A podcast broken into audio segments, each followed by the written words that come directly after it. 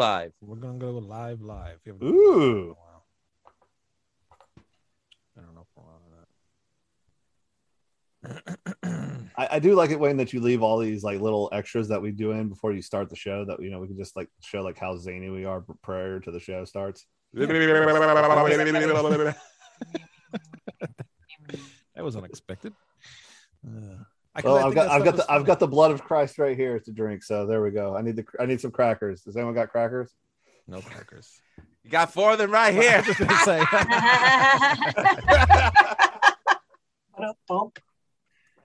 you. I set that one up. I was waiting for somebody to friggin' to send that one home. Well, cheers to you. And buy Music is Live merchandise right now on TeePublic. Thank you. Merchandising. No, where's my white pronoun? Hey, we. Oh, hey, there you go. It's old, but buy it. Listen to it. There you go. Thank you. I was gonna have to. All right, now we got all that. Okay, now we got all the way. We start the show. Okay, enough shilling. All right, no intro. No, never. We can never stop shilling. Welcome to Rat Salad. What, James? We got to start this someday. I'm gonna get him a muzzle. Go ahead, Wayne. Welcome to Rat Salad Review. Welcome, everybody. Oh, hey, Lisa, what's up? Hi. The beautiful, talented, and lovely Lisa Mann in the hizzy. And Wayne's there you are. And Wayne disappeared for like 5 seconds. He was blinded. He was blinded by it. By the light. Rolled up like a douche, another runner. Oh, wow. I was going to go there, but there you go. Good job. Blinded by my lack of a tan. And we have brother James in the house, too. Hello, James. Welcome. Yes. Hello. Hi, how are you doing, everybody? We're back for another exciting... Actually, we're talking music this time. We're not talking B-rated horror movies. This is going to be different. Hey, good B-rated horror movies. I didn't say they were bad. I just said they were different. I enjoyed last week's movie. Lisa, did you ever watch the movie? Trick or Treat. Thank you. Or Ragman, as it's called in European territories. 1986, the old heavy metal horror movie. Oh, who was in that? Ozzy Osbourne for like 5 minutes, Gene Simmons for 5 minutes, and what's his name, Skippy from Family Ties. Yeah, Skippy from Family Ties. I did see that movie, and I remember going to see that movie because they were like, Ozzy's in the movie, and we sat there going, where's Ozzy, and then we blinked and we went, where's Ozzy? He showed back up, and then he got killed.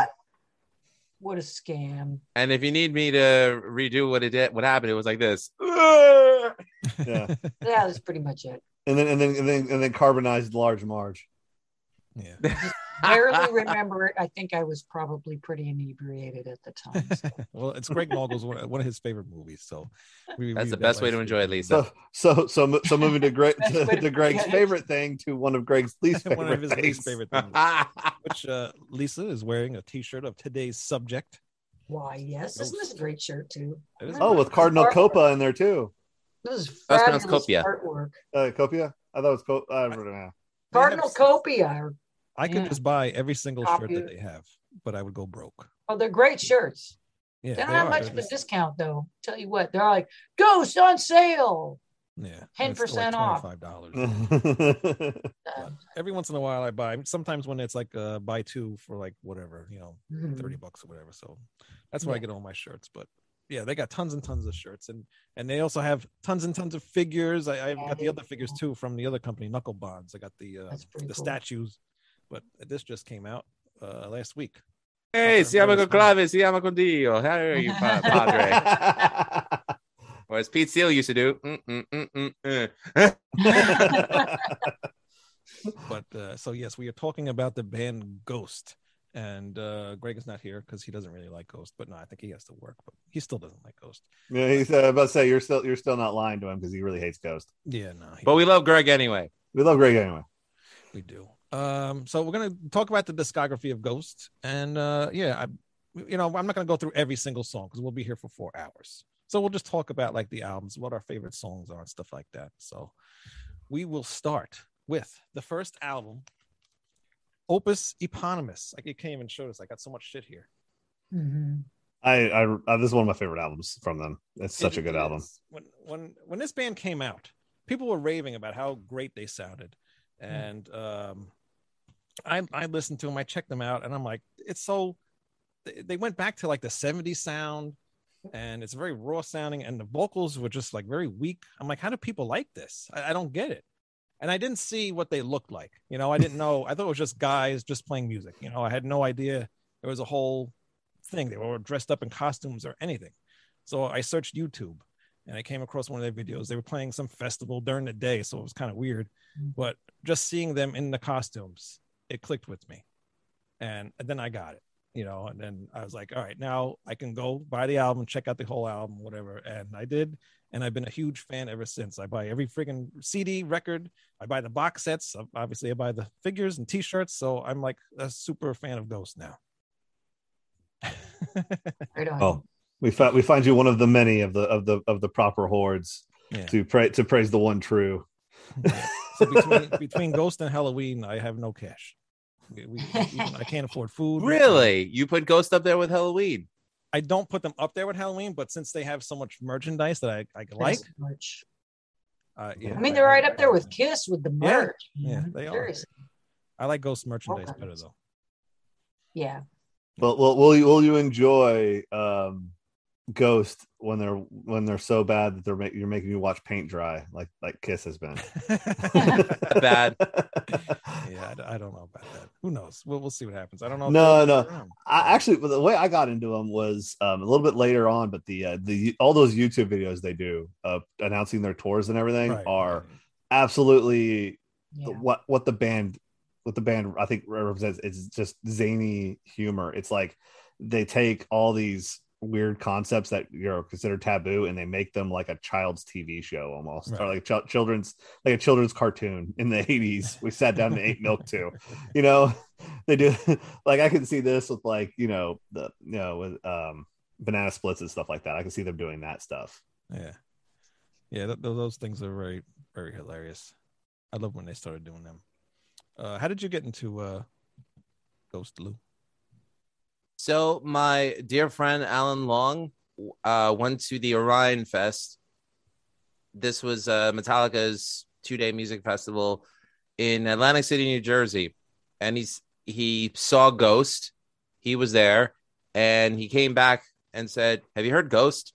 I'm like, no. And he played me the video from YouTube because at the time we were both co-workers at Viacom together. And I'm looking at them and I'm like, when did King Diamond become the Pope? You know, like that's what I thought when I saw this.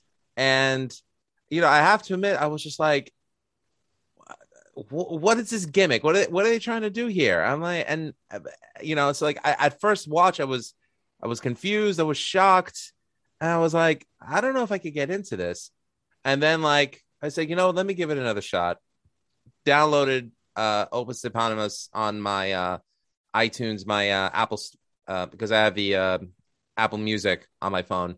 So I added the album to my library, put it on. I was like, all right, this is cool. So I thought maybe the best way for me to enjoy them at first was to listen, not to see it, because it didn't make sense if I, you know, saw them first and then listened to them. And I don't, you know. Anyway, so I listened to the album, and the moment Conclave con Dios came on, I was like, oh, what's this? And I really dug it. And people compare them to Blue Oyster Cult. I don't get it. I don't see it. I mean, it's different than that. I always give it more Deep Purple vibe than Blue Oyster Cult. Not even. I mean, to me, it sounds very much like the Italian progressive rock band Goblin, the band that did all the Dario Argento films in the 70s and 80s. You know, it had like that, you know, again, them being from Sweden and them having that European feel in it. And I really love, you know, music from Europe, the metal music from Europe. And then, you know, the moment he sang, it's like, how can you not love a band whose first word in their song is Lucifer? It's like, come on, it's just like, okay, they won me over. And, you know, the album grew on me over time and I love it now, but I have to admit my favorite song on it does not have lyrics. My favorite song on it is Genesis. Really? I think it's one of the best instrumental tracks I've ever heard. It is a very cool instrumental. It's a good. I agree. Yeah. I mean, I just visualize things to it, you know, like, and I realize it's supposed to be like the genesis of evil, but seriously, like they leave it so open-ended, you know, and you know, they let, I mean, yeah, their lyrics are direct, but if you listen to their music though, it's conjures up really cool imagery. So yeah, you know, I think so too. Good stuff. And Lisa, how did you get into Ghost? Well, I didn't get into Ghost. I had heard of Ghost, but I'd never heard Ghost. Oh. At least I don't think I ever heard Ghost until 2016. And that was for the Grammy Awards. So I was, I'm a member of the Recording Academy. Mm. And so I'm looking at, you know, I'm going through all the list of the people I'm going to vote for and stuff. And so I just looked up and I Slipknot, Lamb of God, Seven Dust, August Burns Red. They all were nominated in the metal performance category. And I heard Cirice. And the moment I heard Cirice, the moment I heard the opening notes, and it's very Slayer, that guitar intro, very Slayer. It just grabbed me. And then this guy starts singing, and he sounds like Michael Stipe. And you're just like, what the hell? How this badass metal band with this incredible production value, just audiophile level production value. I found out later they recorded the drums. They recorded the drums and the cymbals separately. So this is how painstaking they were about recording this album. But I remember running into the next room, and this rarely happens. You know, I hear all kinds of great stuff when I'm voting. But I remember running into the next room, and I found the song on my phone. I was like, Alan, you got to hear this. I mean, this is just insane. This is so good. Mm. So I started getting into them. I found out about the way they look later. I heard what they, I listened to what Meliora, I don't know how to pronounce it, but I listened to that album before I found out what they look like, and then I was like, whoa, okay, this is really cool. And I love theatrical rock and stuff, but I just started really getting into their whole catalog, and I was just smitten immediately, and found out about their more lighthearted side, because Meliora is a very serious sounding album in a lot of ways. And so I got to hear more of their campy kind of stuff too, and appreciated that. But really, that's when I started writing what later became White Crone, The Poisoner. It was after hearing Cirice, after that moment, that I started hearing the melodies that became the metal album that I wrote. Oh, so it just like it unfroze the unfrozen cave woman of metal. Well, really all these production values scare me. It unfroze me. Wow, that's really cool to know. I know that they record the drums and the cymbals separate. That's I've heard Megadeth did that on one of their albums too, and that's, you know, to me that's weird, because that sounds really interesting. But now I can actually hear that from when you hear like. When you hear Cirice and you hear the cymbals coming in so clearly from the drums, it comes in different ways. So I could feel that. And I didn't know that either. That was wild. I just remember seeing their music video and laughing my butt off, freaking seeing there were a bunch of kids in there dressed up as ghosts in like this church child, like, you know, talent show. You can tell they're having fun with the gimmick and, like, you know, pointing fun at people's insecurities about, like, oh my God, they're so evil. It's like, get over yourselves. Okay. It's entertainment. It's funny. The other day I was driving in the car with my son. He was in the car. My wife was in the car too. And that song came on the radio. So I wasn't really playing it. It just came on. So my son's like, play that again. He wanted to hear it again, and it was over. And then he wanted to hear it again. And then when we got home, he wanted to hear it again. So I said, all right, you want to watch the video? So I played him the video, and he sat and watched the whole thing, and he wanted to watch the video again. He was like mesmerized by the video. You know how jealous of you I am right now? All my daughter wants to hear is that Wellerman song, that stinking pirate shanty. I don't even know what that is. No, we were on like a ghost kick that night. We watched that video. We watched the new one, Hunter's Moon. I think that's his favorite one right now. And I forget what the other one was, but yeah, he now he likes Ghost. So Ware Hammer, Rats, Dance Macabre. I think Rats was the other one. Rat. Yeah, you should have done. He is, where he's just sitting there on a cloud there with a little flower there singing about the devil and everything. I think that's too slow for him. He likes things that just, you know, start going right away. Rats is hard. Yeah. Rats moves at a very frantic pace. I really like that song. He likes that stuff. Just something that gets up and goes. I know Cirice, however you pronounce it. Although slow, but it gets good. That dance routine in that Rats video, that's like almost, that's like borderline Billy Squiire. No pink shirts though. So that's true. That is true. But getting back to Opus Eponymous, like I said, I first heard this. I love this album.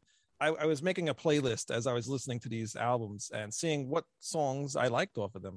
And I added every single song off of this album to the playlist because there's not one bad song on here. Even the opening intro? Even the opening intro. Because, when you're going to listen to the playlist, that's the opening of the playlist. So you have an opening. You know, you just go right into a song. So I thought it was cool. I like the intro to this. It's cool. I love that intro into Conclave, Con Dio. It just sets everything into motion, right? And it hits so hard when you're in the mood for it. It just comes at you, and I love that about it. Yeah. And then the other thing that I really liked about this album, and it actually reminded me. I don't know if maybe you would kind of recognize it, Lou, but a lot of the guitar solos reminds me of my old guitar. My old guitarist Gus from Phoenix Rain. Kind of is sound. A mastermind at the instrument. He's great at what he does, and I could see that because Gus was very particular and meticulous in his approach, and everything that he did always came out great. So, Gus Absados, if you're watching, Yasufile, how are you? Yes, if you're watching. Ooh. If you're watching, I'll send you the file. And also too, if he's watching, I don't think he is because there's nobody else in here watching on YouTube right now, but Ralph Vier is actually in a hospital because something happened to his finger. I don't know, we got some kind of infection, so hopefully everything is okay and you get out of the hospital and get back to podcasting very soon. All our best to the good doctor. Get well. We love you, Ralph. But like I said, every song, Ritual, Elizabeth, Stand By Him, even Prime Mover is like a really good one. Satan's Prime Mover is a sleeper song. That song comes out of like nowhere because it's all different than like Death Knell and Satan Prayer, and it comes in and comes something different at you. So I like Prime Mover. There's just every, like I said, every song. Lisa, how do you feel about this album? I love all of the songs on this album, and I really love the instrumental as well. I think that instrumental is absolutely brilliant. And it just takes you places, and the acoustic guitar. I love the whole album. I love when the bass starts on that first track, Conclave. Yeah. And it's and what struck me is like that's like this classic P bass sound. And then the organ sounds, and it's just like these are really classic 70s rock sounds. And also the arrangements, the bass guitar plays with the drums and the guitars do their thing. So it's not like the bass is just doing what the guitars do. And that's really old school, you know, 70s rock and hard rock and Judas Priest and that kind of stuff. So I love it. I love the whole thing. And I just love the song, in this chapel of a ritual, it smells of dead human sacrifices. That's the song that sounds like B.O.C. to me. But whenever I play this for people, I play this album for people all the time. That's like, I'm in a blues band and we're like rocking Ritual driving down the road and we're singing along. Hey. Who knew talking about Satan and you know, and Lucifer and these songs would be so happy. That's why I say it's like Saturday morning cartoons when you're just being all there. It's all chipper and everything, but yet we're talking about, you know, the devil. Yeah, Satan pleasing metal kids since 1969. But I think that's the whole point. Thank you, James. That's the whole point of the band, really. You know, they're trying to get people to worship Satan, you know, and make it fun. Well, because it is fun. If you actually look at the Satanic Temple and you actually see what their actual, you know, like tenants and everything are, they really are kind of hippies. They kind of are like dark hippies. I mean, I'm Christian and I love it. I don't give a damn. It's all good. It's good music. Yeah, nah, it's just entertainment, so it doesn't bother me. Yeah. Hell, I even let my 5-year-old watch it, so you know, we'll see what happens. You're a good dad. The child. Okay, so when Child Protective Services comes in terms of the Noon House, yeah, we'll see what happens. Mr. Noon, we have heard some previous complaints about some strange music your child has been listening to. Now, son, Mr. Noon, has your son been singing Italian demonic chants his entire life, or is that recent? Has he been playing everything in C sharp? Has he been using the devil's chords in his music at all times? Lou, what do you think of this album? I answered that. You answered that? Okay, forget you. James. It's honestly, it's so different than everything else they play, but it's also very similar at the same time. It's very complex because like then you move into their next album and it's completely different sound. And like they completely changed everything up. And then you go into their other albums and just, you know, Katie Bar the Door, you're getting into some strange territory. Yeah. It was definitely a great launching pad for what they would do later on. I mean, probably one of the best debut albums. Yeah, I would agree. I think so too. Yeah. I wish they do more of that sound. I absolutely love it when they're doing the old 60s, the old Black Sabbath, you know, 3 chords and all that stuff. I love it when they do that stuff. I don't know if anybody heard the demo that came up before this. No, I mean, there's a story behind that. Actually, that demo was released the day Tobias's brother Sebastian passed away. Oh, really? I didn't know that. And it started blowing up right away. Yeah, I heard he was thrilled. He was like, "Oh my God, look at all these people that are listening," and he was on a high when he found out his brother died. Which is cool because he had 2 other bands. I think it was Repulsion or Repugnant. Repugnant was the other band. Repugnant, yeah. Yes. And I can't remember what the other name of that band was. And I liked the album too. It was a really good album. Somebody's gonna say it in the comments here. Put it in the chat. Put it in the comments. I have it. I just can't think of what the hell it's called. But that was a very good album too. But I guess he just really didn't have success with what he was doing. And was that Magna Carta Cartel? No, it was the other Subvision. Yeah. Subvision. Thank you. Subvision. That's really good. Thanks, album. Wikipedia. Google skills are unmatched. Yeah, which is a shame because that album's actually very good. But it sounds very similar to Ghost. So seeing him go right into Ghost from that, kind of makes sense a little bit.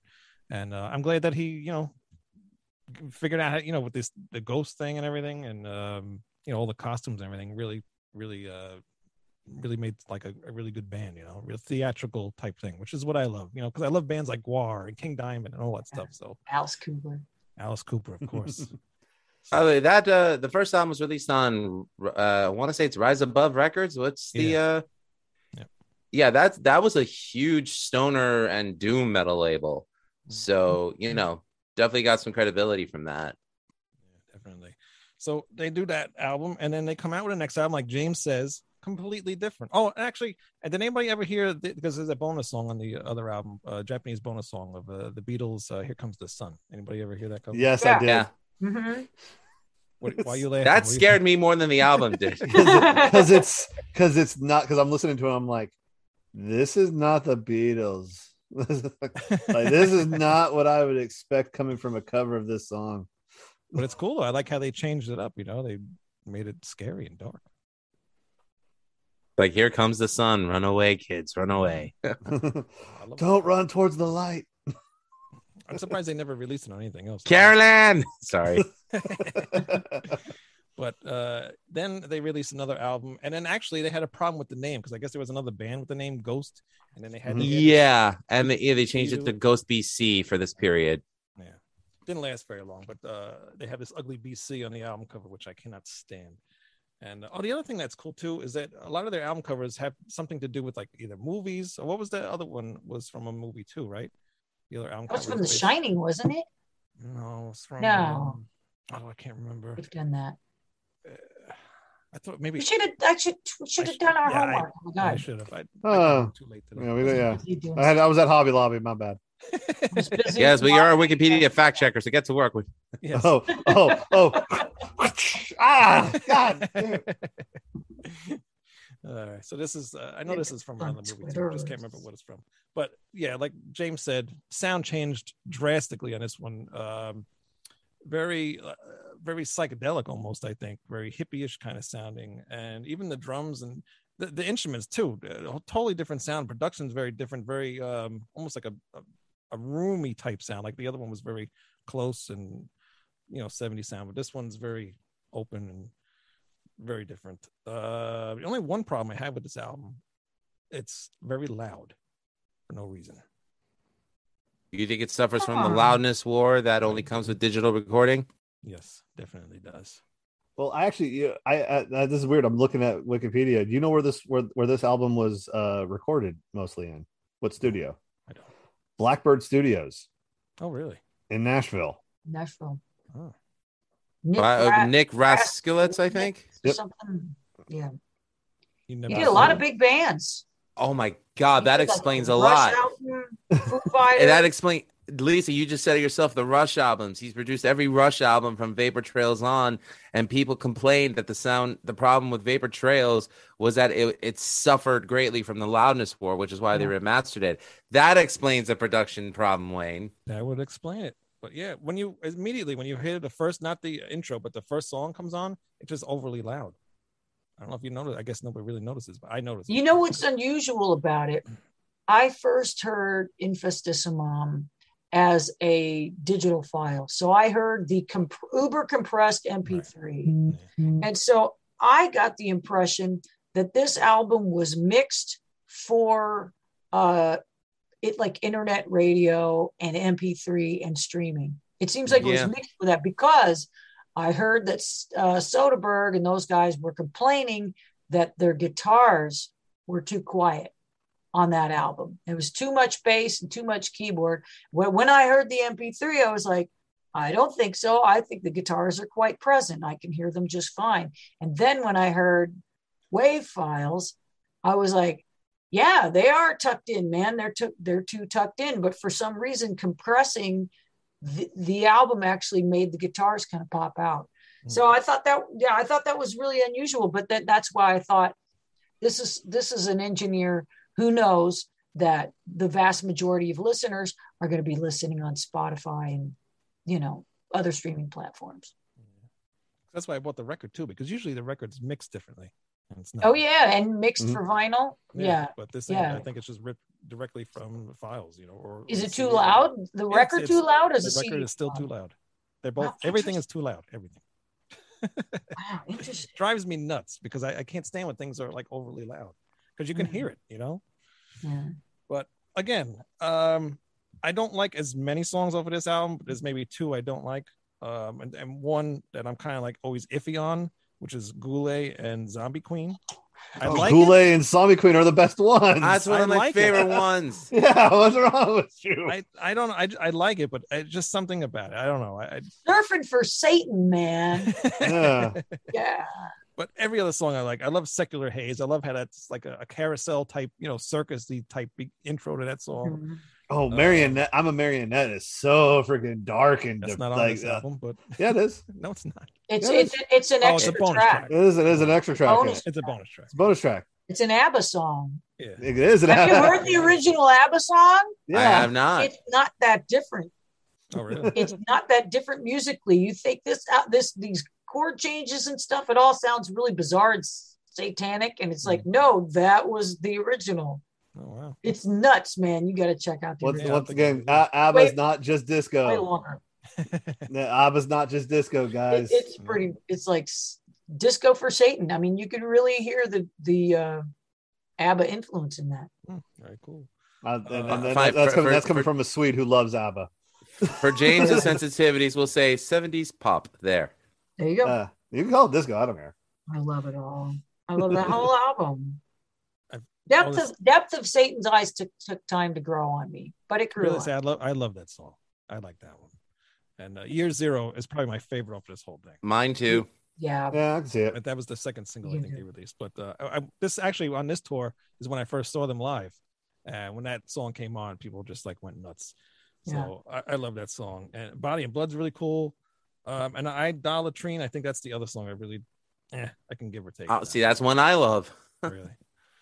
Brilliant lyrics. Yeah. I like the lyrics. I don't hate the songs. It's just I like some more than others because you know it's way different from that first album, like we said. And then Depths of Saint Eyes I like, and Monstrous Clock. I think that's a great outro for an album. Yes, I agree. Yep. Lisa, what do you think about the rest of this album? I love this album. I love the whole album. I love the intro. I love singing along with this album because it's not. It's actually I warm up by singing along with Ghost. Because I used to just, I don't need to warm up. I just sing. But, you know, now that I'm a woman of a certain age, I warm up singing to male voices that are a bit lower. And so I love singing along with this because they're fun melodies. Love the song. Love Year Zero. That's a great song. Body and Blood is a lot of fun, especially live when they, you know, recruit nuns from the audience. And they, you know, and they, so I was lucky enough to get, communion a few times from from the nuns in the front row because I just follow them everywhere. Whenever they come to the Northwest, I always go, okay, I call my friend Lisa, my other Lisa friend, and we're like, okay, so they're in California, let's go see him Northern California, let's go see him in Seattle, we've gone to Idaho to see him, I've seen him in Nashville, Tennessee when I was on tour. I've seen him in Portland. I mean, I've probably seen him over a dozen times just because I traveled to go see him. That's cool. So those songs, a lot of the songs on that album are really great live. And I think they still end every show with Monstrance Clock, if I'm not. Oh, really? I don't have the live album. They always ended every concert with Monstrance Clock. I didn't grab the live album, but I have it. And everybody's singing along. It is. It's a really good ending for, like you said, a live album too. Live concert. The other thing too is with this album, they started to show more of the band. Like they had, they did some like live like AOL video or something like that. I don't know if anybody remembered. He actually took the makeup off. It showed him with the makeup, what he looks like with no makeup, and he's, you know, fooling around with women or whatever the hell he's doing. And you know, they're filming some kind of a couple songs from this, but I thought that was cool. They show you like what the band, you know, kind of is about, you know. Well, they did a tour too that was just an acoustic tour. That was for the I think at that time, or was that before? I thought that was for album. It was the next album. Yeah, because they couldn't really afford the tour. Yeah. So, James, sorry, I missed half of that because of my internet going to complete flicked off. Yeah. What do you think of Infestus? It's a curveball. Yeah, Gesundheit there. Like I said, there's a few songs there. Secular Haze is awesome. I can see why, you know, you can warm up to that one a lot, just like singing it. Goulet is really awesome, and Monstrous Clock is a great way to end out the album. But I mean, it's different. I don't like the difference in it. I think the first album was better, but we're splitting hairs at this moment. But I saw that you see that they went in a different direction, and I did enjoy them trying to do that. Yeah, I heard that they were influenced a lot with the Beatles on this album. I do hear a little bit of Beatles stuff on here. Lou? I prefer the first album, but the songs on this one that really stand out make the entire listening experience, you know, that much better.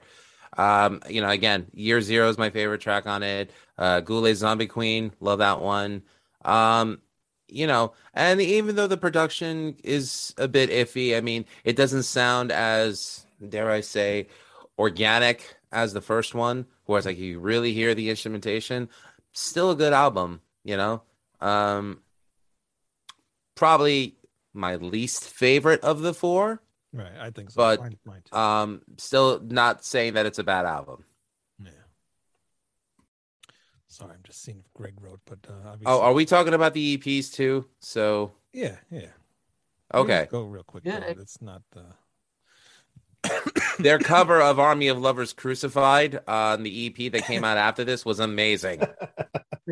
I love that song, and I didn't really. Well, we'll just go to it. If You Have Ghost is the EP that comes after Emphasis. Gesundheit. And this is the first time I ever heard of Roky Erickson, and that song, If You Have Ghost, really blew me away. And I had to find out what the original song sounded like, and it's pretty similar, very, very close.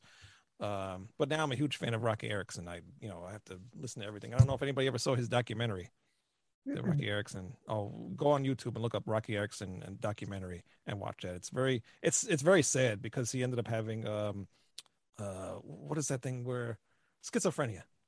So there's some scenes in here that's like, it sucks to see because he has an apartment and then his mother was taking care of him. And he goes into his apartment, he's by himself. He turns on the TV, he turns on a piano thing, he turns on all these things just to make as much noise as possible. And he goes on a bed or his couch or whatever and just falls asleep. It's like, it's very hard to watch and sad.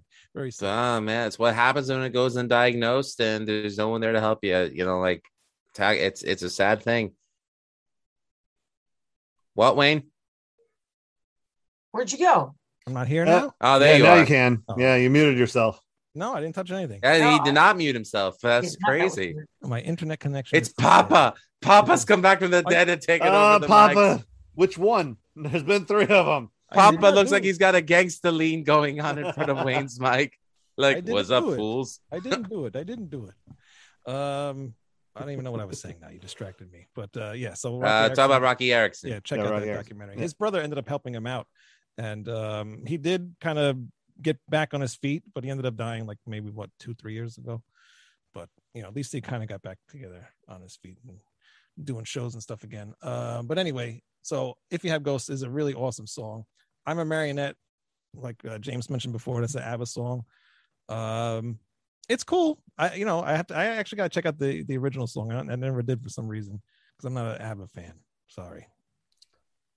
You're not invited to the Lutefisk and Swedish crepe feast, so it's all right. No meatballs for you. All right. No meatballs, no wonderful potatoes. No, you'll have to peel them instead. And we'll tell Heidi to make fun of you. Oh, man, what is going on here? Zoom quit unexpectedly. How's that possible? We're still live. We're still working, so yeah, we're having some internet fun, but it's all right. Oh. No, he's right. Oh, no. Wait a minute. What? No, we're on. Yeah. Are you watching on YouTube? Yeah. We have a break. Well, someone's got to monitor this shit. We're still on. So, but yeah, Crucified. Who's the band that did that originally? Army of Lovers. They were an early 90s European house band. Okay. I watched it. And yes, I love that stuff. So don't judge. I love that song. And I love that video. It was really... Oh, yeah, it was really... so over the top. The original video from the 80s. Army of Lovers. Yeah, I like this EP. I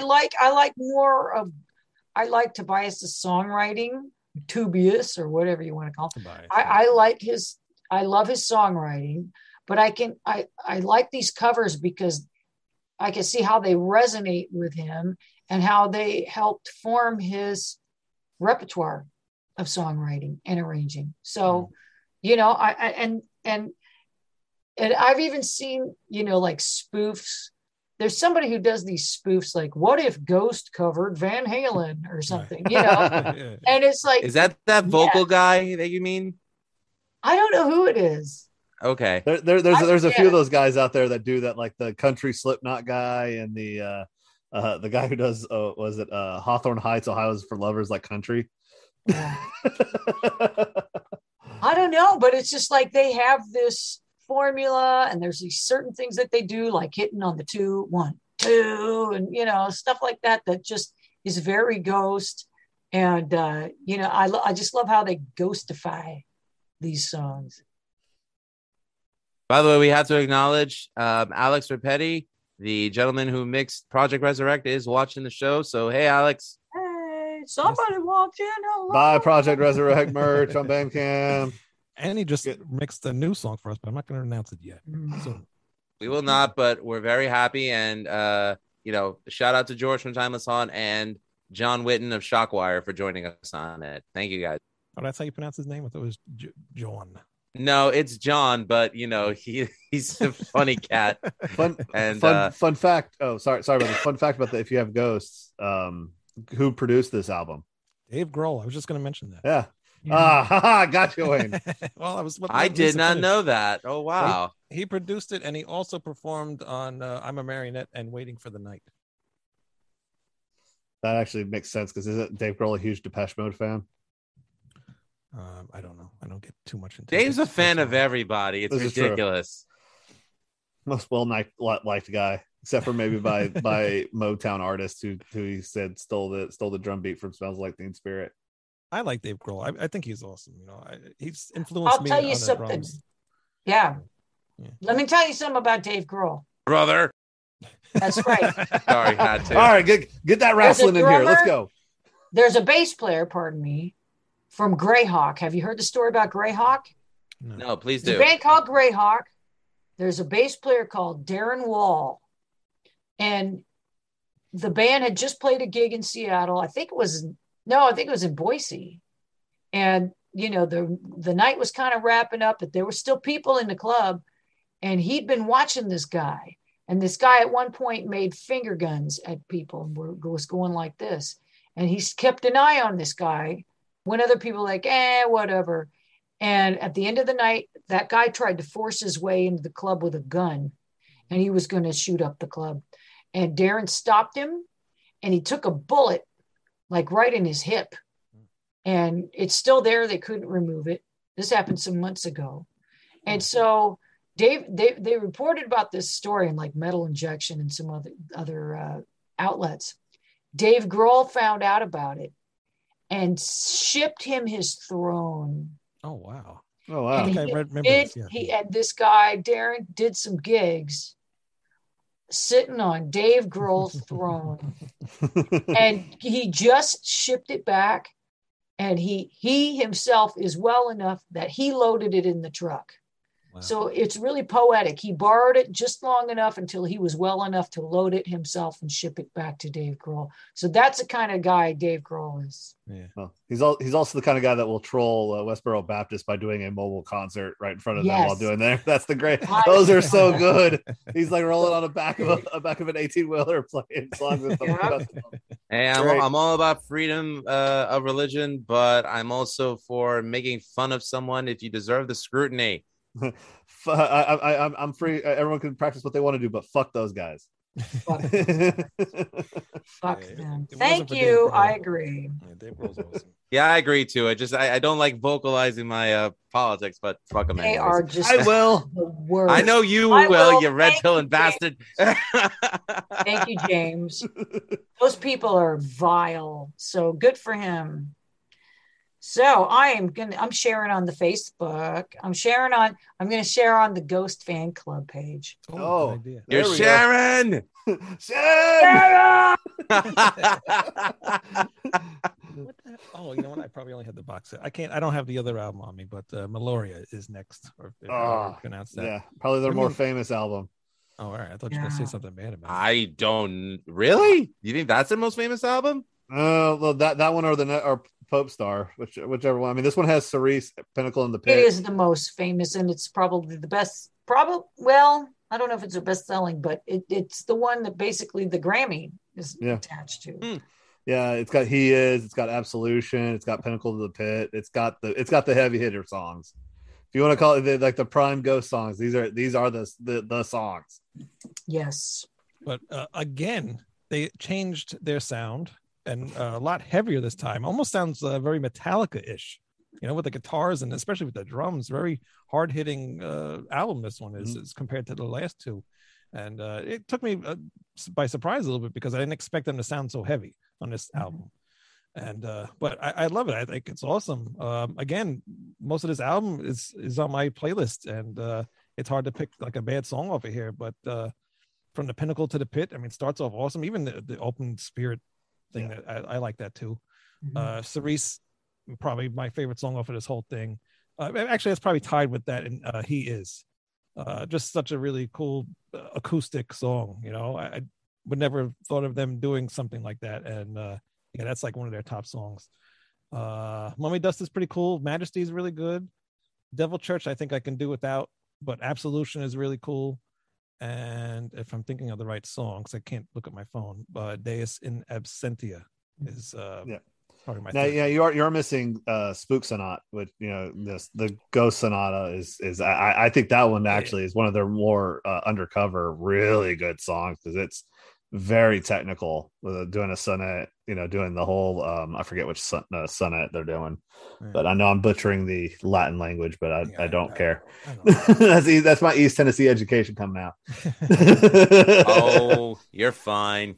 Well, that one I think I could do without, but it's not bad. It's not bad. If you'll notice, on the end of Rats, the really heavy outro. Yes. At the end of Rats is Spook Sonata.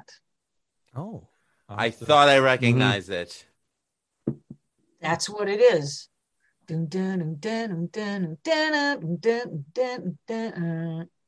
I'll have to go back and listen to that. That's Spook Sonata. I love the ending of that song. I think. That's listen to those two songs back to back. All right, I will. You go bing, bing, bing, bing, bing, bing. Yeah. All right, Lisa, what do you think about this album? I think this is one of my favorite albums of all time. I think this is a 10 out of 10 album. This is up there with Dark Side of the Moon, if you ask me. Wow. Holy crap. This is up there with the White Album. This is up there. I think this is one of the best, just as a compendium, as a complete work. I think it's one of the best albums ever made, frankly. It's an audiophile's dream. Even people who don't like metal and don't, I actually gave it to I bought it for a recording engineer friend of mine because I knew how much he really appreciated it. It sounds great. The songs are great. The flow is great. Some of the songs, Majesty, that's probably my favorite song on the album. And there's some pop kind of stuff, like Absolution sounds like, it almost has like this Journey. Right. Yeah. Especially in the mid part of the bridge and the chorus is all, it's very Journey. It's very all. You just want to jump. Yeah. You want to jump up and down, but it also has these heavy moments like Mummy Dust. What could be heavier than Mummy Dust? Yeah. And I love when they do Mummy Dust live and they drop these dollar bills. I should show and tell one of my dollar. I got one of those 666. I've actually got a bunch. Oh, it wasn't real currency. Boo! It's not real currency, but I thought the bass lick in the beginning of Pinnacle to the Pit is friggin'. I'm sorry, as a guy who dabbles in bass, that's just like God. There we go. Oh, it's heavy. I didn't know you dabbled in bass. Yeah. I have a 5-string Corvette red one. Yeah, very nice, very cool. You're missing a string, man. Oh, I'm sorry. Lisa's one of those people. I'm sorry, I don't have the. Yeah, I haven't played a bass in anger for a while though. So, but you got a Corvette. That's pretty cool. Sound of wood. And that's an Epiphone bass, right? Yes, it is. I was actually talking to Lisa, but okay, James. Oh. No. He's got a Warwick if it's a Corvette. Oh, yeah, sorry, it is Warwick. Yeah, sorry. It's a Warwick. No, this is a Tobias. Oh, that is a Tobias. Okay, because Epiphone has a similar brand that has like a similar looking logo at the headstock, but that is a beautiful bass and it sounds great on your record. So that's my baby. That's my bass. So yeah, I appreciate all the bass licks and everything on this album. How the bass has its own parts and it's almost like classical music, where you just at like etudes that are woven in there. Just the instrumental section in the middle of Spirit is and Majesty. There's just this instrumental section. You just go, okay, that's it. I'm done. All right. If I could ever write anything half as brilliant, I'd be able to drop dead the next day. I love the timing changes in a couple of the songs. It seems like they go from 9/6 to 3/4 again, and they keep moving. They keep moving the timing and everything. The intro to Spirit, yeah. Lisa, you mentioned the heavy metal band of Ghost. Do you really consider them a heavy metal band? Because this is people fight about this all the time. People say they're not heavy metal, or what do you think? Are they considered heavy metal? I would say they're under the big tent. It's a big tent. It's a big umbrella, and they're probably on the outskirts of the umbrella, but they still fit under the umbrella. But I would more call them a theatrical progressive rock band. I would call them a theatrical rock band. Yeah. More progressive rock. Yeah, I definitely hear progressive undertones in there. But listen, I call Soundgarden a metal band. I don't call them grunge. You know, I call Periphery a metal band. I don't call them gent. It's a subgenre. But it's not even. I don't know. Like, if I were to divide everything by subgenres, I go crazy. I mean, I remember once time I called Brujeria Mexican terrorist death metal, and instead of like, you know, getting, you know, exactly, that was the response I got. But that's what it sounds like. And you know, and to me, it's just metal. Metal runs so many gamuts. You know, it runs across so many different sounds, and you know, but the theatrical aspect of them, I could appreciate so much, because I love knowing that if you were going to see Ghost, they put on a show with the music. You know, I like it when the artist that is performing the music is also not just looking to, you know, please the ears, but also please the eyes. I appreciate that, because it shows they're putting effort and work and time. And by the way, Lisa, The Poisoner is a perfect album. So you aced with that. Okay. So don't think otherwise ever. You're very kind. Thank you. All inspired by Ghost. The whole thing. That's cool. If it weren't for Ghost, that album would never have happened. I get a little verklempt. Wow. See, I wish Greg. Fine. I'll let you talk amongst yourself. It would never happen. Talk amongst yourself. Lou, what do you think of melanoma? I don't like it. Melanoma is a horrible disease. Okay, so I love this fucking album. I'm not gonna lie. It's so different from their first two albums, and I love it because it did get heavier, but at the same token, the melodies are killer. And Wayne, you know I'm a sucker for a good melody. Yeah. You know I'm a sucker for dynamics, and you know, not just hearing a good song, but hearing the skill set of the people writing the songs and performing the music. This album, it's got it. You know, for me, standout tracks. I mean, Spirit itself, what a killer opening track. Cirice, of course, He Is, and Majesty. And, you know, and it's funny because I have the deluxe edition on my phone, so Square Hammer's part of that, but it wasn't on the original release. But, you know, I mean, not a bad song on this album. And, you know, for me, it was a step up from the first two. And that's what you want from your bands. You want them to progress. You want them to get better, not in a sense go commercial, but just get better, you know? And if when it resonates with the audience, like this one does, I mean, this album got them opening for Iron Maiden on the Book of Souls tour. So what does that tell you? Right. Yeah. James. I agree with everything that Lou said there, actually. And up, probably go just a skosh further. I think the reason why they got the commercial success was because of their progression into everything. But I also I just think that the show they put on is amazing, because like, you don't know what you're getting when you get in there, because their shows are different. They pull the what I like to call the old James Brown, the old Aretha Franklin, where not you know, one show's not the same. So you go in a different night. That might be the night the Pope, you know, Papa Emeritus dies. Who knows? You know, the Pope might come out, play saxophone. Who knows? You don't know what you're getting, and that's half the fun. And yeah, just every single song. Like you know, I think Pinnacle from the Pinnacle to the Pit is one of their best songs, and also is Absolution. I love those two songs. I mean, I do enjoy the Spook Sonata and Spirit, but the only song I don't like that much is actually Mummy Dust, but I know that's probably me. It's not my favorite song out of the album. That's actually I think is one of their weaker songs. I think all the other songs are so good. I think that's one of their weaker songs, but that's maybe because it's so different than their other songs. Yeah. To me, that's all my opinion. And you know, my opinion is about as good as dirt. So not true. I love that song. I love it. Oh. You know what I love the most about that song is when he goes, duh.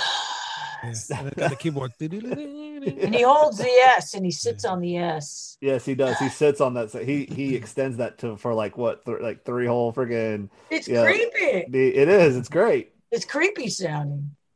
But I think that whole album has got creepy sounds just rolling through it. Like, I showed my friend, because like, you know, I live in East Tennessee. I have a bunch of Christian friends. I had him play Cirice, and he or Cirice, or however you want to say it. Cirice.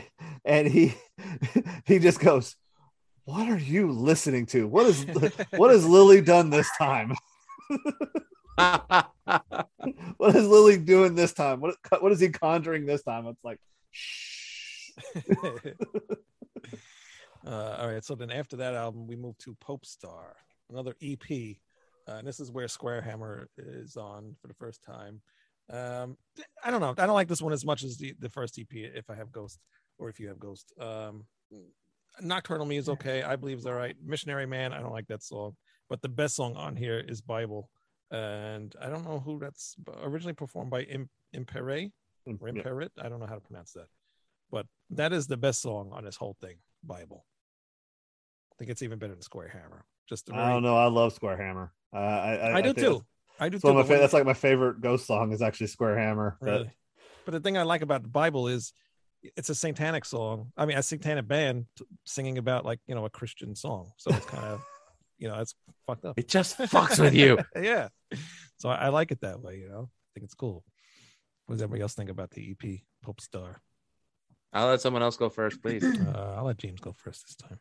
Like I said, it has Squarehammer on there, so it's an immediate win for me. I love that song. I enjoy them doing covers. I think they're like Metallica. They're a secretly really great cover band that just so happens to have the original music also.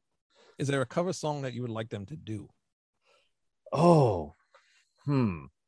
It's got to be something really demented. So I got to think. Give me a second. Let me talk amongst yourselves here. Let me marinate on that one. I got it.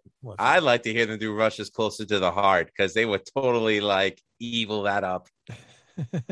Actually, I want to go opposite. I would love for them to do like a Garth Brooks song or something like that, just to completely flip it on somebody's head. These bands that or something like that, just like flip it around and take another genre song and just.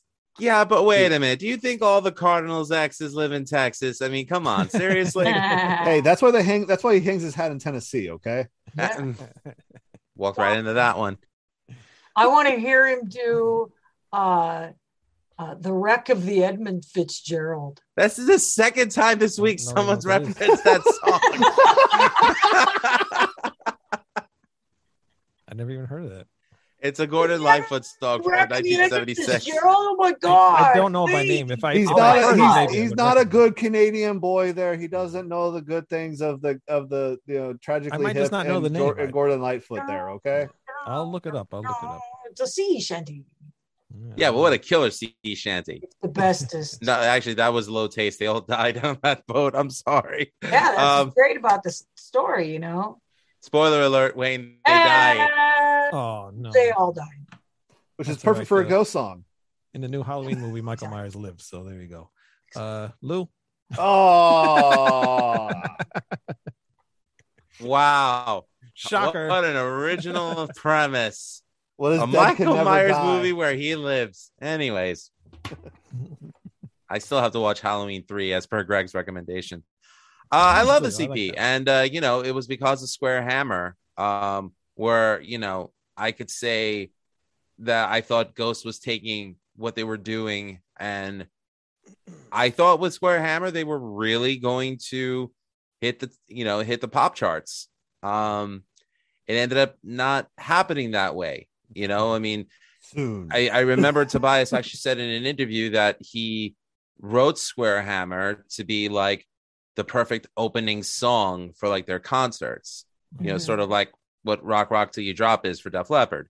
But it didn't work out that way on the charts. Still, it was great. First time I saw it used in anything. This is when I was still watching Combat Zone Wrestling. It was Cage of Death 2016. And it was the song that they had in the promo video for it. And I thought it worked really well. And I was like, I didn't realize it was Ghost until I looked it up, and I'm like, oh crap, I didn't even know Popestar came out. So, it reeled me in. That's funny, because NXT used it too. Yes, they did. They used Squarehammer for one of their takeovers. Really? Yep. Yeah. Yeah. Lisa? Popestar? Yeah, when I first heard it, I was coming off of Meliora, really. Yeah. And I was kind of like, wow, this is really kind of dumbed down. This is really simple. Where's my prog? And then I listened to Square Hammer again. And it's like, oh, wait, the keyboard does this here. And then it doesn't happen again. Instead, they've got this guitar thing that comes in here. And it's just like, the more I listened to the song and to the album, I was like, this is really clever. This is really, because they're taking something that's more square, more simple, more arena rock, which is what he was saying his whole goal has been. I'm going to play big arenas. And when you're playing big arenas, I've heard Slayer in a big arena. And Slayer sounds like shit in a big arena. Sorry, the more notes you play, the crappier you sound in an arena. So this big bombastic, simple song, but with all these nice little tweaks in there. And it works so good as an opener. And I've seen them open with that, several times, having followed them around. And they had this unusual light show that went with it, where the lights from one side, they'd have this white light on either side that alternated, boom, boom. And they would stand straight ahead, and it would light either side of the mask, flashing left and right. And it was just like, it was just so beautifully done. The chef's kiss. The whole thing was just freaking artful. Nocturnal Me, it's just, that's spine-tinglingly good.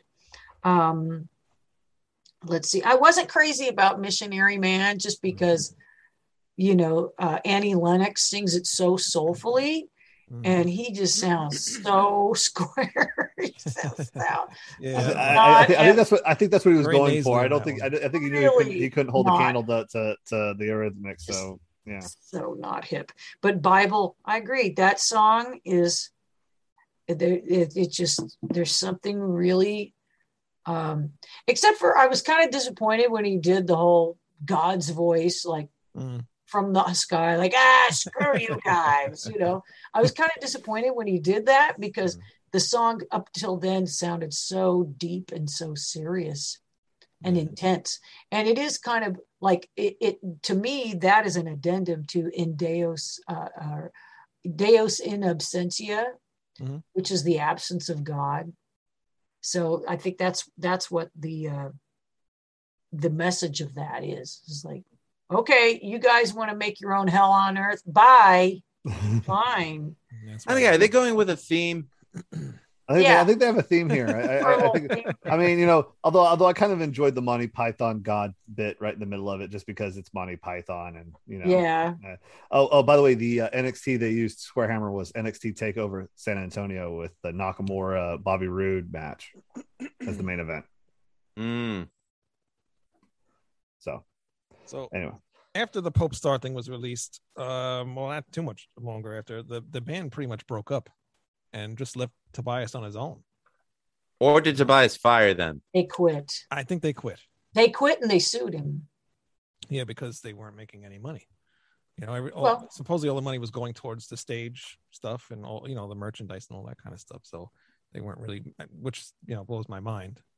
Especially with a band that's selling this much, this has this much merchandise and everything. It just sucks to know that, they can't make any money. Well, here's the question you have to ask. Oh, sorry, Lisa, go ahead. There's so many people attached to a band. When they get to that level, when they have label, they have management, they have touring, they were doing meet and greets every freaking day. And then they're getting in this whole getup. They were busting their ass. The band was busting their ass. And frankly, I blame Tobias for the lawsuit, for everything, simply because if you're the band leader, you need to be clear. Everything needs to be very clear. And I really doubt I doubt that they were making profits to share. I doubt they were, but I don't think he made himself very clear. And I don't think they had contracts that were clear. So. I mean, that's actually pertaining to the question that I was going to ask. Who owns Ghost? It's Tobias only? Pretty much. Well, then, that's as I said in Sweden say. As I said in a past episode of my podcast, about the hired gun, read your damn contract before you sign on to anything. Yeah. The lawyers make a lot of money, but they're also probably good when they need to read through that bad boy before you sign your life away to it. Yeah. Knowing a couple of things about signing your life away to a crazy contract. Peter Seal said it himself. There's no bad thing as a there's no such thing as a bad record contract. Just read the thing and don't have the label's lawyers read it for you. Hire one, because guess what? That return of investment will pay off later on. All right, this is the end of my public service announcement. Let's go. All right, and he's off the soapbox. So, am I wrong? No, am you're wrong? That's the thing. No, you're 100% right. No. Yeah. You like that? Fight me. That's the wrestling podcast. That's later on. So then Tobias is on his own. I think he pretty much did this whole album on his own. Am I correct? Yeah, I think there's programmed drums. I don't think there's like a real drummer on this album, is there? Not sure. I didn't really look at answer that. No idea. They're all nameless ghouls to me. Right. So yeah. But I think and a nameless ghoulette now. Oh, sorry. Yes, there's a ghoulette. Actually, I think there's two of them. Yeah. There are dos ghoulets. Goulet. It's funny how he wasn't able to pay the previous band, which was like a lot less people. Now there's more people in the band. So how does that work? The residuals came. That was his goal. That was his goal, was to have all this performed live, and I'm very happy. Yeah, no, I still love him, so it's cool with me, whatever. But the next album, Prequelle, really cool album cover, and this is actually based off the Sepultura album, off the first one, I believe, or no, the second one. Can't remember what the name of it is. Schizophrenia? No, the one before that. Bestial Devastation. No, that's not it. It is. Yeah. So this was based off of that album cover, which he actually has a tattoo of the Sepultura on his arm. That album cover. Huh. So this one, the first song off of this album, Rats, that song blew me away. I'm like, all right, now this is my favorite favorite Ghost song. Favorite Rat song? Favorite Rat Sound Review song. No, the Rats was my favorite Ghost song. I'm like, holy shit, it just blew me away. And the video too. The video was cool. We talked about that earlier, with the dancing and everything. So yeah, I couldn't stop listening to that song. And then the album came out and I got it. And actually the other thing that was about this album when it came out, if you went to Best Buy, you could get the CD for $1. Oh, I didn't even know that. Yeah, I didn't know it either. Yeah, I didn't know it either. Nobody did. But I went to Best Buy. It said like $9.99 on the CD itself. You went up to the register and it came up $1.99. And the guy was like looking at me. I was like, I don't know. So he gave it to me. So then I went back and bought like two more, but one with my wife and another friend of mine. I was like, all right, it's only $1. Everyone gets a Christmas gift this year. There you go, kids. Here's your stocking stuffer. The kids love it. Which was funny because, and I also think like this was, I hope I am thinking of the right album. Maybe that might have been the last album, Meliora. Either or, doesn't matter. But it was like, Lisa's okay. Yeah, I don't know. Maybe she's got a phone call or something. But I think it was the Meliora. If I don't pronounce that correctly. What is the name of that? Meliora? Like I said, I'm butchering the Latin language at the moment, so I'm not a thing. I just thought it was so weird. Meliora. Yeah, it sounds better, but melanoma, as I called it. Yeah, that's bad too.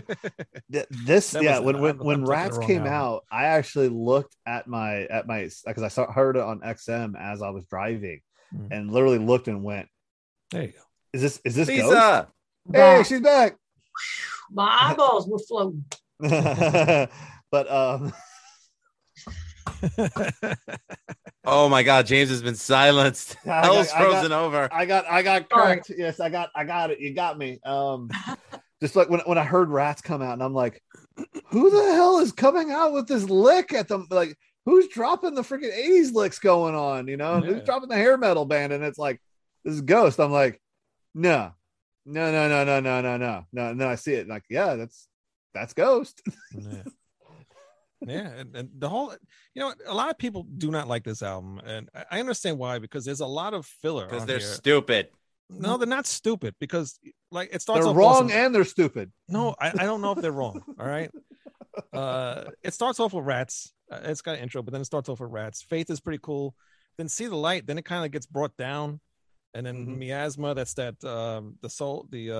instrumental, and then it goes to Dance Macabre, and then Pro Meliora. There's another like instrumental type thing, and then Witch Image, and I think even Hell, I can't pronounce that. Hell of that's like another instrumental thing, isn't it?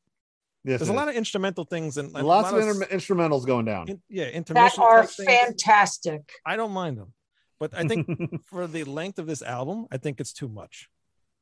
Like if it was a longer album, okay. But seeing that this album's what, only like 40, 45 minutes, maybe if that. 41 and 43 seconds. Yeah, so it's too short of an album to have this many in between song things. It's just weird to me. But besides that, there are good songs. Dance Macabre is a really cool song, and it's very dancey, but it's a cool song. And like we talked earlier, it's a very ABBA-ish sounding song. Which Image is my second favorite, and Life Eternal, the last song on this album, is just really cool. Just the way that chorus is it builds up. It's just very, very cool. I love how melodic that thing is. I almost feel like Dance Macabre is just one of those like classic, like you hear on the rock station type songs back when we were like growing up as kids. It's a lot like Journey. It's a lot like, you know, all those type of bands. It's very upbeat and everything, but we're talking about them dancing the night away when one of them's about to die or something, you know, and they're just trying to enjoy the night. I didn't know there was a video until we had last week's show. The video is awesome. I only saw the first video where it was like Kirk Hammett and Chris Jericho was in it, and they were dancing to the song. I never knew there was like an official video. The official video is great because isn't that Tobias as the punk kid? I believe so. Yeah. The one who gets eaten by all the ghouls, like at the beginning. Yeah. I just watched that the other day with my son for the first time, so it's pretty cool. So your son's now becoming a man because he saw the ghoul dancers and doing their nice little choreograph. Yeah, he saw all that stuff. Lisa, what do you think about Prequelle? Yeah, I love this album, and it had to grow on me because it was more big, broad strokes. You know, I really like the instrumentals. And people are like, saxophone? What the hell? There's no saxophone metal, but I think it works really well. If it works, why do people get bothered by it? You know, I don't understand that. If it works, why does it's not true metal? You can do whatever the hell you want. That's why I love him. He doesn't care what you think. He really Amen to that. If saxophone, trumpets, and trombones didn't exist, ska would never have become what it is. Well, we can forgive it for something. Hey. Do not be hating on the Aquabats on my I'm time. Not hating on the Aquabats. It's what they spawned after. Anyway. Sorry, Lisa. This is what I do. Sorry, Miss Man. What are you guys talking about?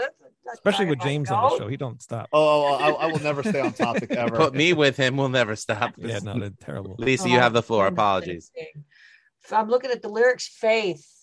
That song is just like to those guys that wouldn't shoot him. That song is just the lyrics are really intense, and it's a heavy song. You can even tell with Rats too. Rats, yes. That's got to be about his previous band members. The whole a lot of lyric content is like that. Pro Memoria, that's really deep. That is some really heavy philosophical stuff. And is it Helvetus Funster? That's actually sounds really good. The Helvetus Funster. That song really is an introduction. It's really an intro to Life Eternal. Right. And to me, you have to get the full experience, you have to listen to those two tracks back to back. Now, I have to admit something very personal. That song, Life Eternal, when I first heard it, I cried my eyes out. And the second time I heard it, I cried my eyes out. And I couldn't listen to this fucking song without bawling my eyes out. For the longest time, I was like, I have to skip. I'm driving, I'm with the band, whatever. It's like, I have to skip this song. Mm-hmm. I can't deal with it. And it made me think of my mom and the people I've lost. And it's just like, it got me right there. So I got curious. Mm-hmm. And I went, I looked on their YouTube channel and I looked at the comments in the YouTube, just, you know, it just has the picture of the album. Mm-hmm. And there's hundreds of comments of people saying, I can't listen to this song without crying. This song makes me cry every single time. I think about my brother when I hear this song. I think about my mom when I hear this song. And it's really profound that somebody could write a song that hits people in this really deeply emotional way. And wow, live, it's really powerful too. So, you know, I got to credit the guy for writing this incredible song. Yeah, I haven't looked, because sometimes I go to the Harry Fox and you can do the inquiry and find out who wrote what, right? You know, but you have to take that with a grain of salt, because like the producer of Meliora, you know, what's his name? Klaus Holland, attached his name to some songs. But, you know, there's a long history of producers attaching their names to songs that they only wrote a little snippet of, or they didn't write anything to. Mutt Lange. Yeah, Sam Lay. So, you know, but wow, that just that song in itself. But I always say, you know, listen to track 9 before you listen to that, and it becomes this real emotional ride. And the bell that rings in the beginning, that church bell, it's just, it's experiential. So it's kind of interesting, because it's like there's so many different things, like which image is just so, it's almost goofy. Not which image, which one is it? That Dance Macabre. Right. It's almost goofy. It's fun. Yeah, it's out of place. It's almost it's disco. It's got disco beat to it. You know, it's a party. You know, and so to go through all of that, and so there's just so much of an emotional roller coaster in this album. But it did take a few listens for it to grow on me. It wasn't like Meliora, where I was just like, okay, this is like the best album on the planet right away. Yeah, you could tell this album was kind of made for him being on a big arena. You know, it's kind of more of like a play type thing. And the great Harry Barnett has joined us in the chat, and he goes, "I like the show, but I do want one of the CDs to replace Wayne as host of the show." Thanks, Harry. Hey up, Chuck. You know, Harry's mad at you for trashing his what was it, culinary ideas, or what was it? He had some of. Oh wait, what was that bad opinion he had? He always has Seinfeld. That. It was Seinfeld. He didn't like Seinfeld. Yeah, exactly. He was wrong. It's totally wrong. Crazy. James, what do you think? What do you think of Prequelle, James? Oh, it's one of those. It's an emotional roller coaster. I really, Lisa put it. I think it's an emotional roller coaster, because you have all those fun, you know, lighthearted songs, and then it comes at you like a freaking, you know, truck at the end and hits you in this unmitigated feels attack right to the heart. Because I mean, you know, I did the same thing. I was thinking of my mother and my, you know, now my stepfather. I've had a lot of loss in my life, and I was just thinking about all these people that I've met and lost, and it's just, it comes out and it hits you. And yeah, you can't be listening to that while driving. Luckily I didn't this time. I was going through their entire catalog yesterday as I was driving home from work, and I'm very, very lucky that I did not get the Prequelle for it. Or that would have been bad. You would have seen a pile up on I-40. But yeah, I'm sure he was thinking about his brother. Oh yeah, yeah. Most he wrote definitely. That song. So he gets the emotion, and he's able to encapsulate that in musical form and just deliver that right to the listener. It goes right into the ear, into the heart. I mean, that's just a magical skill. Yeah. That's just, it just blows my mind. So I just really admire that guy so much. Yeah. That's why I love this band so much, because they just fit so much into, you know, a short song. They don't have to make these big long songs, but 8 minutes long, and you know, put all these parts in it. They can, or like, oh, in my 19-minute song, if they don't need to do all that dirigibles stuff. And then they keep their album short, around 40 minutes, 45 minutes or so, and they make you want more. Like, I can't wait for the next album to come out. So I like that. I think Life Eternal is a lot like what's the Tool like 10,000 from 10,000 Eyes, the one where he's talking about his mother. You mean? It's 10,000 Days. I think it's 10,000 Eyes is the song. The one where it's about his mother and everything. Hold on, I'm trying to figure it. Wasn't Judith about his mother from A Perfect Circle? I'm not sure. But it's just one of those things. Like it resonates with me like that song does, and it just keeps going for me. But. The great Harry Barnett said, James, I'm not going to bury someone who looks like me, but Seinfeld is to TV what garbage is to all of human senses. You know, he's okay to be wrong. I mean, he is the evil me for a reason. I mean, you know, let's be real here. 10,000 Days Wings Part 2 is it like Life Eternal is a lot like that song. Yeah. I have that feeling. That's what I get the same feeling out of that. Blue Prequelle. It's my favorite Ghost album. Prequelle. Yeah, interesting. What'd you say, Lisa? Prequelle. Prequelle, whatever. Prequelle. I haven't pronounced one of these names correct. Yeah, we're definitely going on the butchering Latin languages today. So it's my favorite Ghost album. There, I'll butcher the American. I like it. Big reason why is because this was the last album that I listened to before my daughter was born, and the month of June was right around the time that we were, my wife was supposed to give birth. However, Anna decided to stay in the belly one more month, so she then ended up becoming a July baby. So I'm like, all right, we got to get her out of here. But regardless, it was the last album that I listened to before she was born. And, I just remember that my wife and I were spending, more time on the weekends, just like driving out, going nowhere, just having fun, enjoying our last month of freedom, I guess you could say. And I said, hey, you want to hear this? Out east? What's that? Is that when I saw you? That's how long we've been friends, people. And, I said, hey, you want to hear the new Ghost album? She said, who's Ghost? I'm like, well, they're a metal band, but I think you might like it. And I played her Rats and Dance Macabre. And she said, oh, they're really good. And I said, you know what? My wife, who is a music composer, she's a graduate of SUNY Purchase from Conservatory of Music. She has her own music that she's released. She's very hard to convince that it's good. And the moment she heard those two songs, she was like, they're really good. And, I was like, I finally have a band that I could share with her, because she hates most of my music. So I was so happy that I was able to share that with her. And I'm not one of these guys who thinks that it's a sign of weakness if, you and your wife like the same kind of thing, regardless of whatever genre is. I think it's great. And, it's like something that you could both listen to without telling the other people, can you please turn it off? And it was finally an album that she could listen to. It was an album that I loved. Dance Macabre, I thought, has one of the best lyrical double entendres ever, where he says, I want to be with you in the moonlight.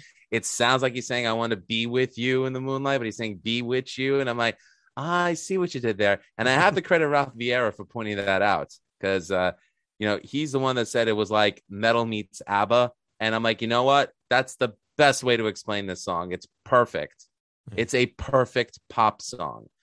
And, the big reason why this album means that much to me is because, I hear Life Eternal and I think about my dad and my brother. I miss them dearly.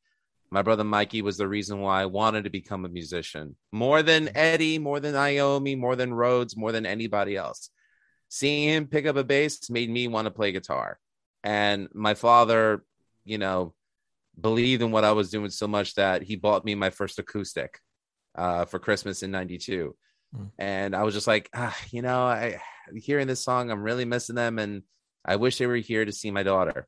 But, though, that's a personal thing. And, I have to say thank you, Ghost, for, creating such a beautiful cathartic album like this.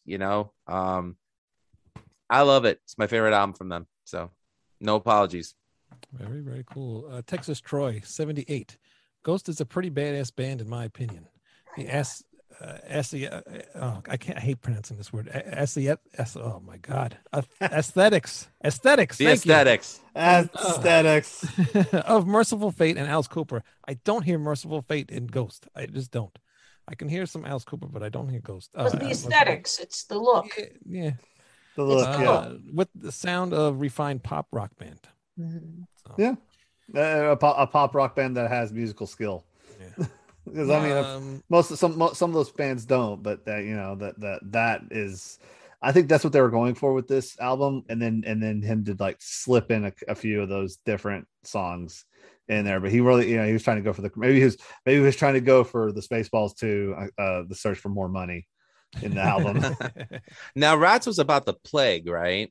The plague that pretty prescient, huh? Oh yeah. Oh, really yeah. Touching. When you think about the lyrics to that song now, like, to 18 months later. Yeah. This is the longest 2 fucking weeks of my life. The longest 2 weeks. Yeah. Just one big long day. Speaking of long things, after this, they released the 6 inches of Satanic Panic. It's a go-goat. It's a killer song. It is a really killer song. It annoys the shit out of the woman I work with that works right behind me because she's a very religious person, and they always tell me to play this song. It's so okay, hon. It. Papa loves you too. So I love the Kiss of Kiss the Go-Goat. It's really awesome. And Mariana Cross is cool. The cool thing about this is actually Papa Nil, or supposed to be Papa Nil, back in the day from like the 1969. That makes sense. Yeah. Ah, that's why it has that dated sound to it. Okay. Why it has that very dated sound. Mm-hmm. And even on the vinyl itself, it looks very very 60s. Oh. Okay. So that's a little tidbit. I like that. Did you get to listen to the deluxe CD with the It's a Sin and Avalanche, the two covers from the deluxe edition of Prequelle? Mm-hmm. You know, them doing a Pet Shop Boys cover. It's to be expected. I liked it. Yeah, it's not bad. It's all right. Texas Troy, the skill in songwriting is important to band. Yes, it is very much. And now the last song just came out, I believe maybe a week ago, Hunter's Moon. And it's also the ending song on the Halloween Kills movie. Like I said in the beginning of this, my son heard that song one time and he loves it. He loves that song. And I do too. I think it's a really good song. I didn't like it at first. It grew on me though after listening to it a couple of times. And I really think it's a really good song. I really hated at first the guitar in it because I was just like, it just came. It's like a squealing thing. I'm like, it was squealing. It was squealing at different times for me. And until I actually like, because like I had it on really low. I was just, it was me and my wife driving back from like, you know, Pigeon Forge or something like that. We went on our I think it was like our anniversary dinner or something like that, and we were driving back and I heard it and I was like, oh cool, new Ghost. And I heard it, I'm like, I don't know if I like this. And then I played it again this week and I heard it again and I heard a lot more of the refinement in it. And yes, it's actually, it is a really good song. Yeah. It took me a couple of listens to actually listen to everything all at once as a completed thing, because if you just hear just the lyrics and the guitar, it's not good. But if you hear everything together, it's good. At least I saw you making some gestures. Apparently you like this song. I like this song. I do. You know, as for like the 7 inches thing, it was, to me, it was cute. And it was like a little fun thing that they kind of did over here, but it wasn't anything. Those two songs weren't, you know. Right. Yeah. Yeah. They're like a little side project. It's kind of fun thing that they did. But, have you heard Zenith? Yes, I did. Yeah. That's a great track. That was a song that didn't make it to Meliora, and it's only I think it's only on certain vinyl records. So check out Zenith. That is a freaking great song. But this new song, Hunter's Moon, I found out it was in that movie, and I was like, cha-ching! I'm thinking about those poor bastards that quit the band and sued them. And it's like, okay, now they're making piles of money. Yeah. But anyway, I think this is a great song. I think, again, it's kind of like when I first heard Rats, that I thought, okay, this is simple. And also, you know, Square Hammer, where this is really simple stuff, broad brushes. But then there's these little tweaks. And it's like, oh, that's something Genesis might have done. Mm-hmm. You know, wow, this is really clever. And so the more I listen to this song, the more I hear in it. And it's got this really cool heavy breakdown in the middle, this instrumental part. I like the guitar tone. I think it's just a continuation of that dreamy, creamy guitar tone that has become signature to their sound. Yep. But yeah, the more I hear this song, the more it grows on me, and the more I hear these little musical tweaks. So it's poppy and it's, you know, bombastic and big and simple in a lot of ways, but it's not as simple as first listen tells you. Right. Yeah. Yeah, they picked him to be on the soundtrack for the Halloween album, and they thought they was going to write a song specifically for the movie. But he said he had so many songs written, and he just picked this one, and it kind of does go a little bit with the theme of the movie. So yeah, it's a cool song. Lou, I liked it. I think it was a good track. Once again, Tobias is really showing an incredible sense of melody, and what I appreciate about him is that he takes everything that he was influenced by and throws it into that proverbial blender. And no matter what, it's still going to sound like Ghost. So this has only wet my beak, to quote The Godfather Part 2, for future Ghost releases. Yeah. Yeah, I can't wait to hear what the next album's going to sound like. I really... Why are you laughing so much? You keep your wet beak to yourself, mister. Quack, quack to you, Lisa. Well, that was the Ghost discography, and thank you very much for joining us, Lisa. Had a lot of fun. Thank you. It's been a while since we've seen you, so it's been, fun. Yeah, when you said this is what you're going to talk about, because I'm like obsessed with Ghost. I know you were, so I will drive across country to see Ghost. I know I couldn't do the show without you, so yeah. I mean, what's a better idea of enjoying a show but having an In-N-Out burger and then going to a Ghost concert? I mean, that sounds like a great thing for me. I don't have that In-N-Out. Although you did Kiss the Elder without me, so I'm kind of hurt. Oh, his idea. I'm sorry. You did Kiss the Elder without me. We can always do it again. I'll do it again. Do it again. Obsessed. I didn't know. I'm sorry. Yeah, well, hey, you guys did an Unmasked without me, Lisa. Oh, snap. Yeah, fine, then. Album versus album. Lisa and Lou. There we go. Lou, I love you. I don't know how you're going to fare in that battle. Oh, I'll lose willingly. It's okay. Lisa Pounds. I was about to say that. I was going to say Lou, I love you, but I think you're biting off a little bit too much. You can. I wouldn't. Lisa, there's one thing I have to tell you though. So I played Stargazer for my wife, and as much as she respects the vocal talents of Ronnie James Dio, she thought your version was the best one. That's very sweet. So. Wow, that's very sweet. Thank you. Because there's a lot of great versions out there. Of course, I think Dio's is the best, and I could never assume that I could, But like Tobias, you were just being yourself, and it showed, and it rocked. Thank you. Thank you very much. Thank you.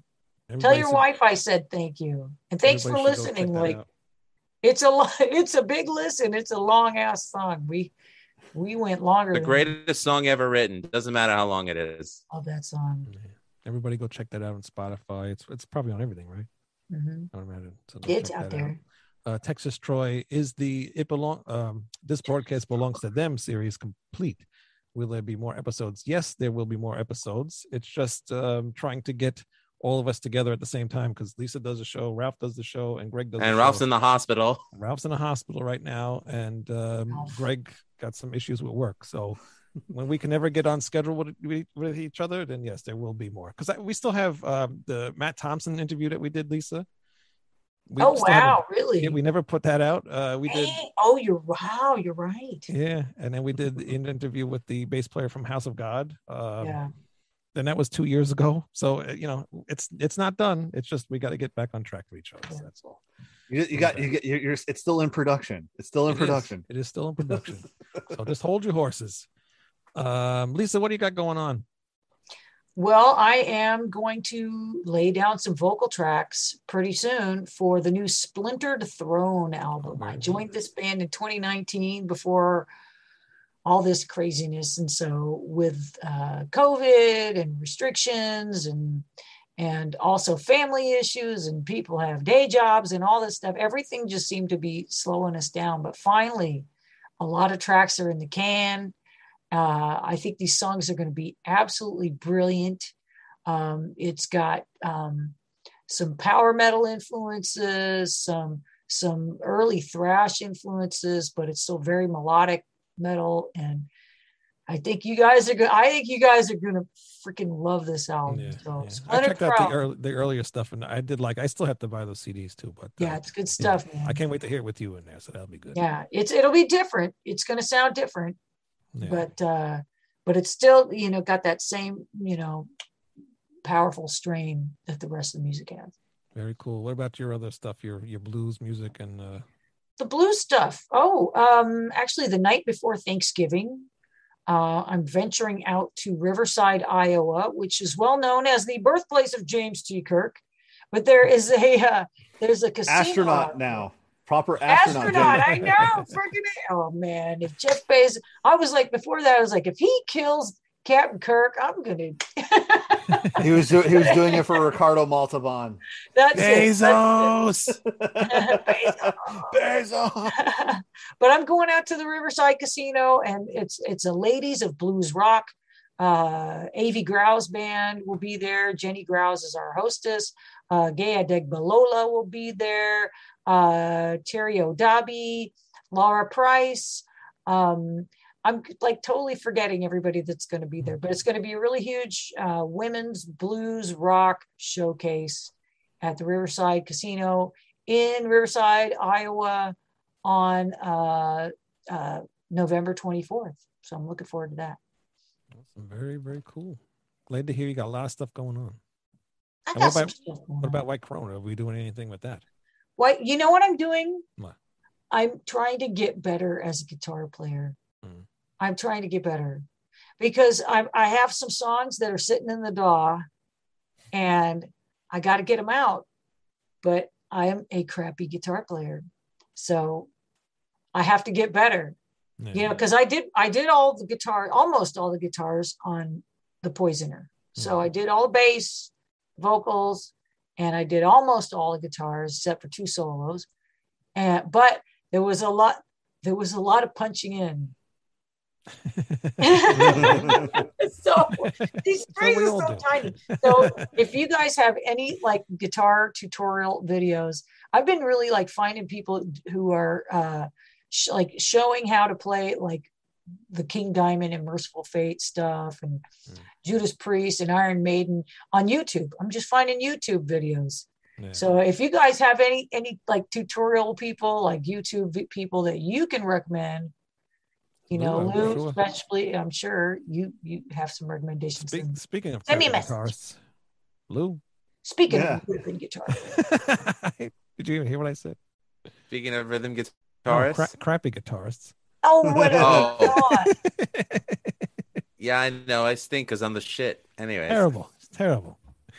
Yeah, I'm sure you could show Lisa some guitar people now on YouTube. Jump on a Zoom with me anytime, Lisa. I'll be happy to help you. Dude, let's do that. I need help. Right. Seriously. You don't need YouTube, you need LouTube. I need LouTube. Yeah! We call it lube. Oh. Tell me what I'm doing wrong. Not everybody. Starring Dave Ellefson. What do you got going on? I've never been so violated on Rat Salad Review until now. And I thought Eric Adams would have beaten you to it, Wayne. Wow. Oh, God. Wait, before we continue, did anybody see the Blabbermouth headline? With the... Yes. Yes. He poured his heart and soul into it. His DNA is all over it. His DNA is all over it. All over the webcam. Seriously, whoever is doing Blabbermouth's headlines right now, dude, like... I thought it was perfect. No, keep going. Low blow, no pun intended. Just keep her going. You're doing great. Dig that hole, man. Lou, you had some cool stuff going on. Well, I recorded the cover song with you, which I'm looking forward to. And I'm happy to say that for the first time ever, Wayne and I are actually going to be contributing or are on the ballot to be on a tribute album of the band that we just covered. We'll keep you posted on that news. And again, thanks to Alex for doing a great job of mixing and mastering the song, George from Timeless Haunt for playing bass, and John for doing rhythm guitar and vocals. Wayne, killer drum sounds as always. All right. I love your drumming. even though you think I'm a shitty guitar player. That's okay. Fuck you anyway. Sure. I know. I'm kidding. And let's see. I'm turning the big 4-1 next week. So congratulations, baby. But your podcast, your Music is Life podcast, you just had people from Def Leppard on your show. Well, not people from Def Leppard particularly, oh, right. But I just interviewed Lorelei Shellist, who was engaged to Steve Clark. Mm-hmm. And we talked to her about her book, Runway Runaway, her career, her charities. And of course, we talked about her time with Steve and, just so much. And she was incredibly wonderful. I mean, I can't say anything bad about her. She was just so courteous with her time. And, again, Lorelei, if you're watching, again, thank you. I can't speak your praises publicly enough. And just last night, I interviewed Helen Cullen, who is the wife of Def Leppard guitarist Phil Cullen. So wow. We spoke to her about her career as a Broadway tailor and stylist, her current career as a photographer, and about a lot of the charities that she works with, including Beat Stage 3, which is a cancer charity that she does, and also one that she works with called Black Girls Rock, where it's about empowering Black female youth to, overcome their boundaries and, do good in life, which I think it's incredibly wonderful, and it's encouraging. And, she started out a humble girl from, her beginnings in Brooklyn, and, she's living a good life right now. And like Lorelei, she just wants to provide and give. And, it was a pleasure having both of them. I apologize. It's been over a month since I did the interview with Lorelei, but I had some family things going on, which I'm not at liberty to discuss, but I'm okay. So that's all you need to know. So it's my wife and daughter. And I'm looking forward to releasing these episodes. I feel like they were some of the best interviews I've ever done. And again, thank you, Lorelei. And thank you, Helen. Very cool. Can't wait to see them. And James, you got anything going on? Great. Not right now. We're getting ready though. Although big GCW pay-per-view is comoming up next this weekend. That's so Josh Barnett's Bloodsport. Yes, I'm gonna be watching Minoru Suzuki and Chris Dickinson have some fun. But other than that, nothing rare. We're still waiting on Mr. Adams to grace us with our presence again. God, I'm still waiting for him too to do something for me. We're almost done. How much does he owe you? No. Carlotta Spaceman, hi, just joining in for a second to tell you Ghost sucks. Only Tobias' other band, Repugnant, is real. All right. Okay. Thanks for coming. Your opinion is duly noted. Your opinion is noted.